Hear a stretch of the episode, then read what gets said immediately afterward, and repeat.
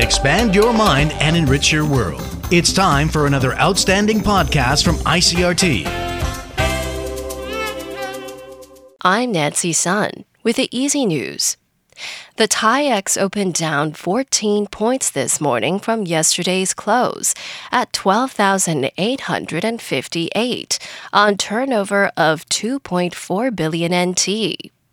The market lost ground on Thursday, declining by more than 100 points as investors took cues from losses on Wall Street overnight, where investors opted to cut their holdings in tech stocks. Analysts say Thursday's heavy selling reflected caution as the main board moved closer to the critical 13,000 point mark, where high technical hurdles prompted investors to pocket recent gains amid concern of further market volatility. The Food and Drug Administration is revising regulations on the labeling of products with pork fat ingredients. The reversal of the policy mandates that such products must carry a label showing the country of origin. The new draft guidelines are a revision of the FDA's controversial September 7th proposal that only pure pork fat would require the country of origin label and that other products containing pork fat would be exempt.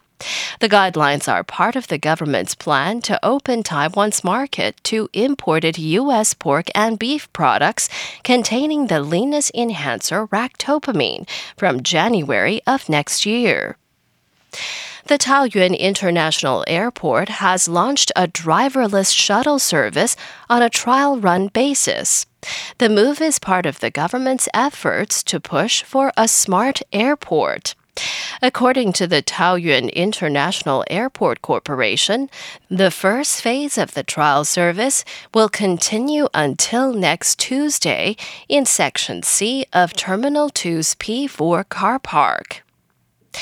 South Korean authorities say the number of coronavirus cases with unidentified transmission routes has reached a new high in the country. Bruce Harrison reports from Seoul. Disease control officials say 532 of 2,013 new cases have unknown transmission routes. The number of untraceable cases creeped above 20% in mid August and continues to climb amid South Korea's latest COVID 19 spike. The Korea Disease Control and Prevention Agency said this means patients without any symptoms or mild symptoms have the potential to spread the virus further. The agency said the growing number of untraceable cases means the government faces greater challenges in contact tracing. Cases jumped in South Korea last month, at one point reaching 441 cases in a single day. The daily total has hovered around 100 now for the past two weeks. Bruce Harrison, Seoul. Colleagues of Russian opposition leader Alexei Navalny say a bottle of water with a trace of the Novichok nerve agent was found in his hotel room in the Siberian city of Tomsk after he fell ill on a flight to Moscow last month.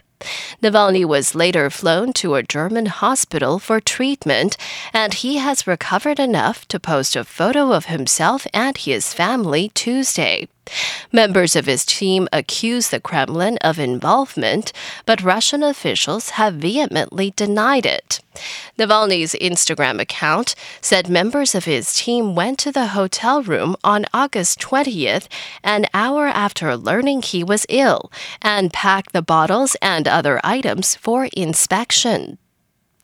And finally, a fall storm struck Finland, leaving over 80,000 households without electricity, disrupting ferry traffic on the northern part of the Baltic Sea and prompting authorities to issue a warning for citizens to stay inside. The storm, dubbed Aila, first hit the Nordic nation's west coast on late Wednesday and swept on Thursday through the central and southwestern parts of the country. The rough weather caused trees to fall and other material damage, along with heavy rain and winds of up to 125 kilometers per hour. Ferry companies operating between Finland and Sweden in the Gulf of Bothnia and Finland and Estonia had cancelled most departures on Thursday. And that was the ICRT news. Check in again next week for our simplified version of the news, uploaded every day in the afternoon.